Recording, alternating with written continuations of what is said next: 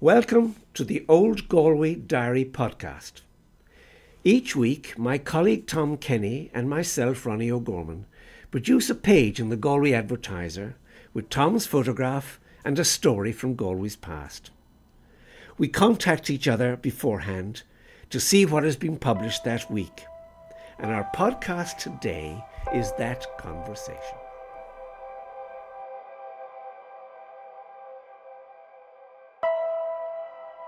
So, what are you doing this week, Tom?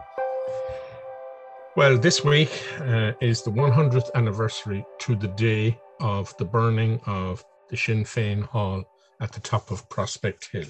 All right. Uh, this was a very large four story building uh, that at the end of the 19th century uh, was actually derelict. And then the Mercy Nuns bought it and they used it as a house to train young girls in various skills like sewing and practical skills.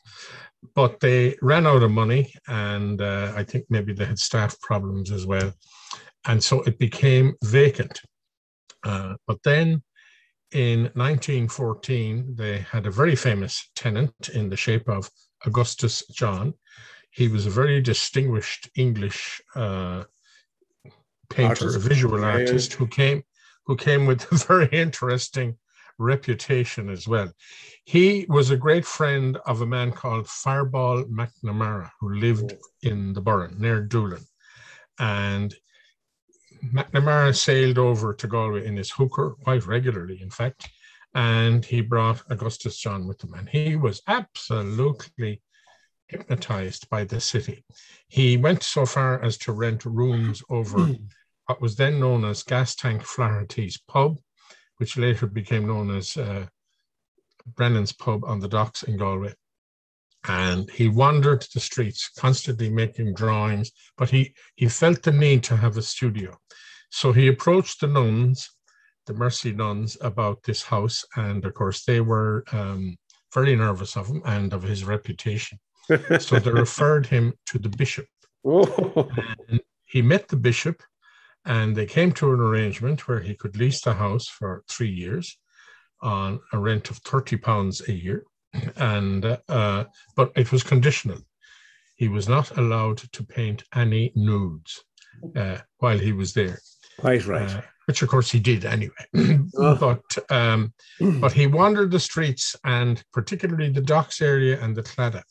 He was constantly making sketches and drawings and paintings of the people of Galway, of the stone buildings. He was fascinated by the kind of dress that the people wore, the the sort of proshkins and the shawls uh, in the Claddagh, and the canasna, the traditional kind of clothing that the men wore. And uh, he that was fine until the First World War started. And then he hmm. felt that as he was, for example, making drawings down at the docks, people were eyeing him very suspiciously and regarding him as some kind of a spy. And uh, he began to get very nervous and he left. He went back to the UK, but he wasn't finished with Galway because he started working on a cartoon. It's over 40 feet long. Uh, I, I don't know what height it is. I know he had to climb up a ladder to get to the higher parts of the canvas. And this was a kind of a huge collage of images of Galway as he saw it. It's apparently a magnificent thing, and it is yeah. in storage in the Tate Gallery at the moment. I actually saw it, Tom. I saw it.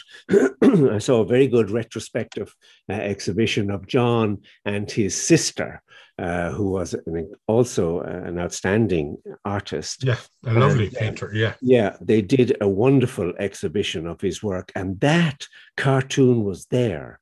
And um, oh, it's a long story. I, I did actually approach them years later to try and get a, a loan of it for Galway because I thought people should see it. It included sort of a, a panoramic view of Galway, taking in. Uh, taking in the, the Wolfe Tone Bridge, sweeping around the opening up to Quay Street, all the way around to the Spanish Arch, and it was filled with kind of comic book figures, really, of Aran men and uh, you know, Claddagh lady selling fish and things like that. I didn't like the figures so much, but the, the whole, you know, he tried to capture the movement of the fish market there. And uh, even in thick charcoal on paper, which it was, uh, it was very effective, very effective. You know, we should try and track that down, Tom. Yes, I would love to see it. Absolutely yeah. love to see it. Now, I know a little bit about Augustus John, actually. I, I, I had forgotten that he'd taken a room there. Uh, yes, indeed. Now, his introduction to Galway was quite interesting because he was the best man at the wedding of Robert Gregory. Robert Gregory married uh, uh, a Welsh lady, also an artist, all they all met at Slade College of Art in London. And uh, Robert, of course, invited Augustus John over to Coole Park. And um, he famously used to climb trees to the highest height. And there's stories of the poor woman of the house there trying to call him down. Mr. John, come down, come down, you'll be killed. And anyway, it was time for dinner, and Lady Gregory liked people to come in with hands washed and a clean shirt on. But uh, anyway, that was, so poor woman was trying to get Augustus John to come down from the tree. But then he made friends, as you said correctly, with Fireball McNamara, uh, yes. a man who struggled to be a poet and a philosopher and didn't succeed. And he lived uh, uh, across the bay in the Falls Hotel. It's now the Falls Hotel. It was the home of the McNamara clan, actually, at the time. Falls Hotel is a beautifully located hotel, absolutely Indeed, magnificent in the middle of Ennistymon. It really is lovely. But he lived there. And then uh, Augustus John himself got on very well. He used to come across on his boat, I think it was called the Mary Ann. And look, I don't want to take up the whole story, but you're quite right. He was told you cannot paint nudes in the nuns' uh, building in Prospect Hill. So he used to paint, he used to paint nudes, I understand, in the Imperial Hotel. He'd take a room there. And see.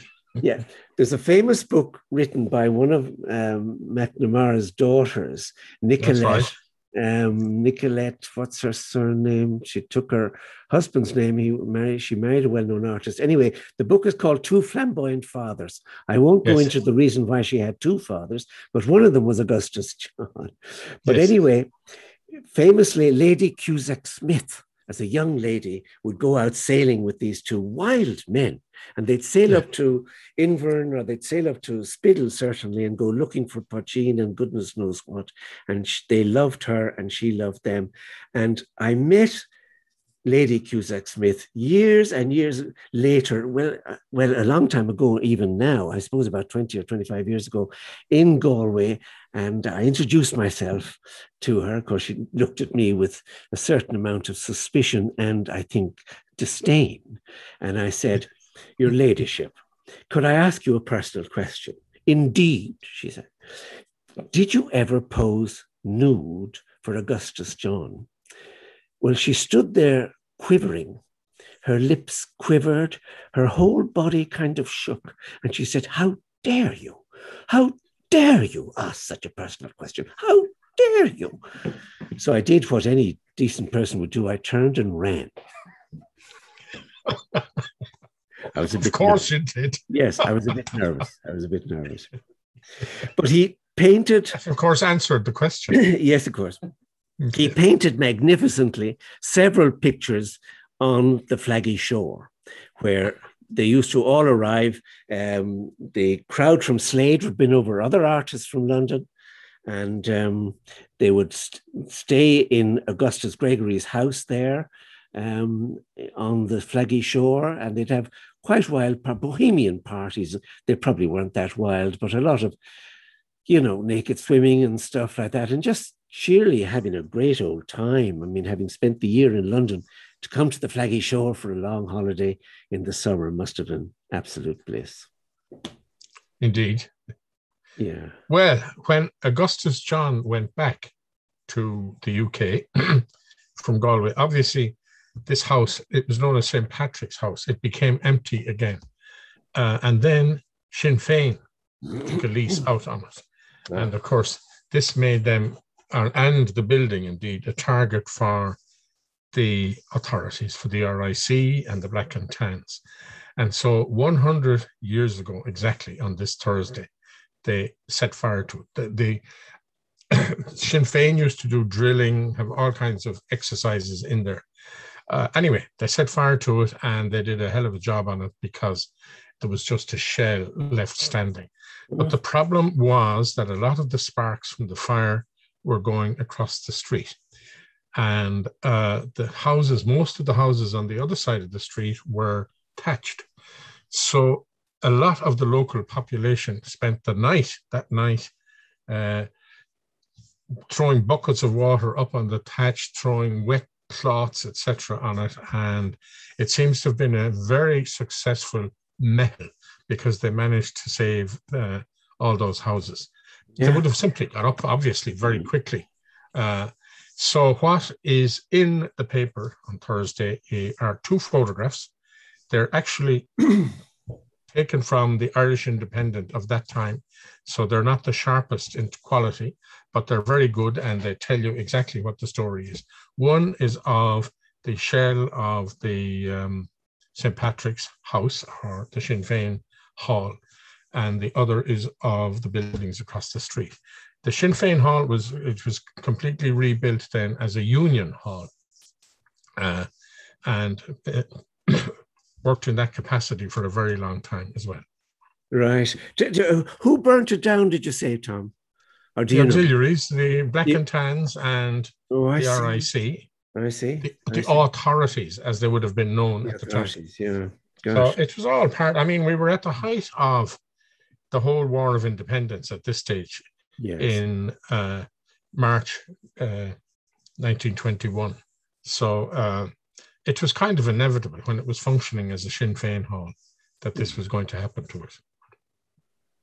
Well, yeah, that's that's very interesting, and you and you have the photographs. Well, that is. I do indeed you know, this week. Yeah, it couldn't be more timely, Tom. You know that couldn't. No, be... well, it's a wonderful kind of coincidence that it happens. To be. it's funny to bring in Augustus John, but he was he was a, a character larger than life. There's no question. Oh, oh, absolutely. You know, and he became more so. Yes, he was a great fan of the Galway races. And um, I know my father told me they used to see him there at the races. And uh, of course, everybody would be looking at him with some awe. And that's right. Uh, well, he, he was a very striking looking individual yeah, as well. Yeah. Yeah. Yeah. I, I, I've seen some of his sketches and pictures on the Flaggy Shore, and really some of them are magnificent yes. particularly of his wife Dorelia, uh, who really was a major influence on his artistic life. But uh, he was lucky to was, meet her. Lucky to meet her, and uh, he does some beautiful sketches of her on the Flaggy Shore. We should actually get an exhibition of Augustus John's work, Tom. Yes, there's quite a lot of it. It's very it scattered. Uh, it is. Yeah, yeah, I agree. Well, uh, yeah. It, Augustus John's work on Galway. That's what we should. That's get. what I'm saying. That's what yeah, I'm saying. Yeah, yeah, yeah. I know yeah. they would be very interesting. Well, I'm writing about this week again. I'm still caught up with this little Irish school out in Tawin Island and uh, the trouble they had in getting it rebuilt and things like that. And uh, up to now, I've been writing about really because the information I have is more on the side of the uh, uh, of the people trying to get an Irish language school built in Tawin. And of course, they neglected, they, they, they wouldn't send their children to the English speaking national school. And that school went into um, neglect and uh, almost a ruin. And the authorities said to them, Well, now, people of Tawin, listen to me. If you want an, an Irish speaking school, you'll have to pay for it yourself and you'll have to pay for the teacher. And of course, I think I said it last week, they started a national campaign and got huge amounts of money, enough money not only to build a little national school, which they've done so, and uh, uh, enough money left over to build a little library. So it was a great success. But I came across a, a wonderful letter, uh, hugely objecting to the, the good people of Tawin. This was written by a man called uh, an unusual name, actually. Uh, it was a letter in the Galway Observer. He signs it John F.S. Costello Shepherd. Did you ever hear of that name? But um, yeah, I heard of John Costello, but I've heard of John not the Costello. shepherd. Costello is a well-known name there. The chemist, a famous chemist shop there down in uh, William Street, I think it was. uh, well, there was a butcher. was there a butcher, butcher's as well? Okay. Yeah, that's right. Okay. Which may account for the shepherd bit. Yeah, yeah, that's true. That's true. Yeah. That's true.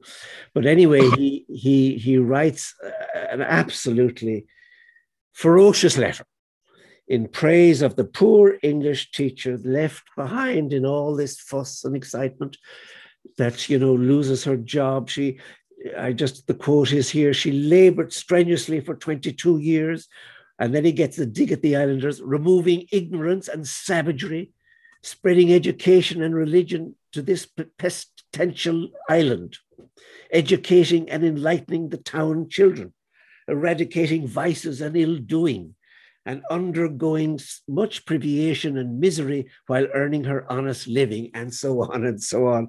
It's an absolutely scurrilous letter. It's a terrible letter. But even so, the letter was published in the Observer, as I say, and it was acknowledged and left alone. Nobody really attempted to answer it. And they went ahead and they built the little school, which still stands to this day. Indeed, it does. Yeah. You know it well, actually. Yeah, Yeah. sure. Yeah. Well, it's a long time since I was on Tawin, but uh, and it's lovely. It's a lovely part of Galway. Well, you're absolutely right. Looking back at Galway City, you know, is so attractive there. You know, Yeah, indeed. the school still stands, and in fact, excuse me, there's been a very interesting addition made to the school, uh, a house owned by none other than Tom Bartlett, professor of Irish history. He was professor of Irish history at the University of Aberdeen.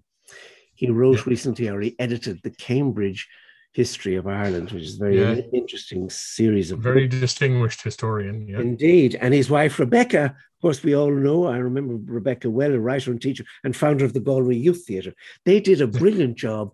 They have kept the school immaculately and built at the back. You can hardly see it really from the front, uh, an extension of a very fine house where they live. So it's still there. It's worth seeing because it was such a center of controversy at the time. Of course. you know, yeah, these Yes. things. Yeah, these things. And also, of course, a centre for preserving the heritage of the whole area. Yes. I Yes. think that's very significant and important. Yes. Well, it becomes in the su- in the summertime. It became. Um, sorry, I just have to take off that phone.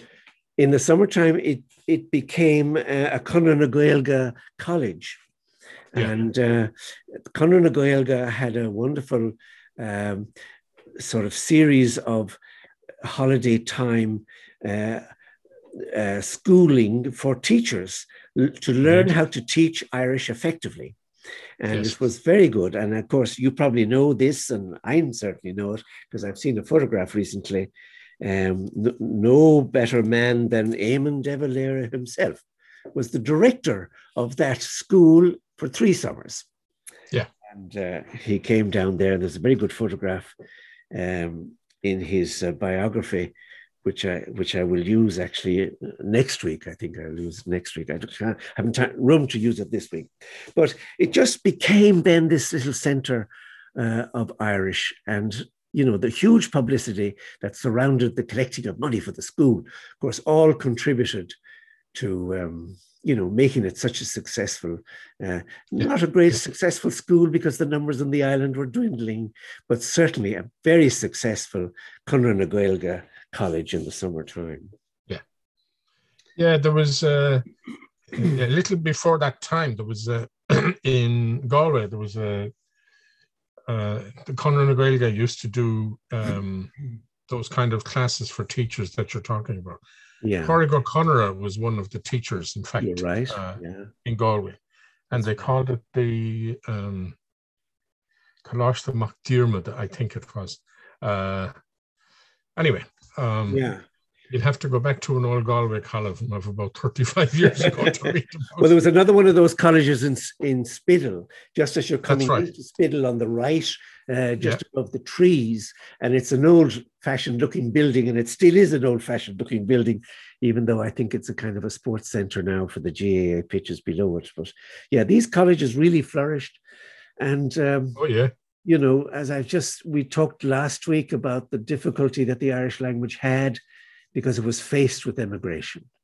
And yes. um, we talked about, you know, that the Irish language did not continue the great, you know, the great uh, energy that it was um, connecting to at the beginning of, of the 20th century because of immigration.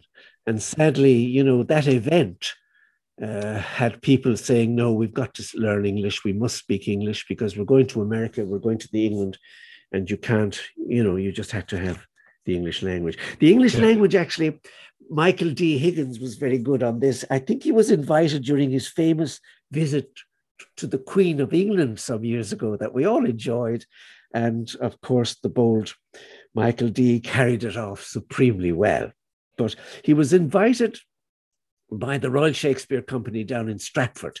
And lucky man, I, I thought I was envious when I heard, because of course the whole ensemble uh, gathered there, and Michael, you know, not lost for words under any under he's never lost for words on any oh. occasion and he certainly i think dazzled them with his understanding of shakespeare and his understanding of the english language and he used a great phrase that i've heard him use before that the irish it was an unsolicited gift the english language of which we are grateful indeed yeah, i think yeah. it was unsolicited it is there uh, it is such an international language.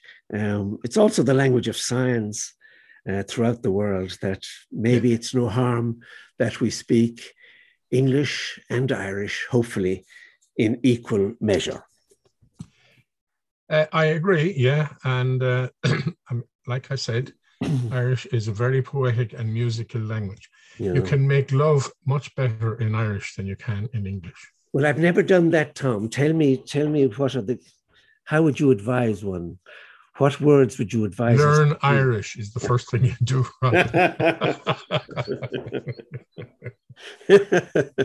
well, could I just say another thing that I'm mentioning this week is, in fact, something that mirrors uh, Seamus O'Byrne's play on Doctor. This was the appointment of a doctor uh, to the Oranmore district back in 1904.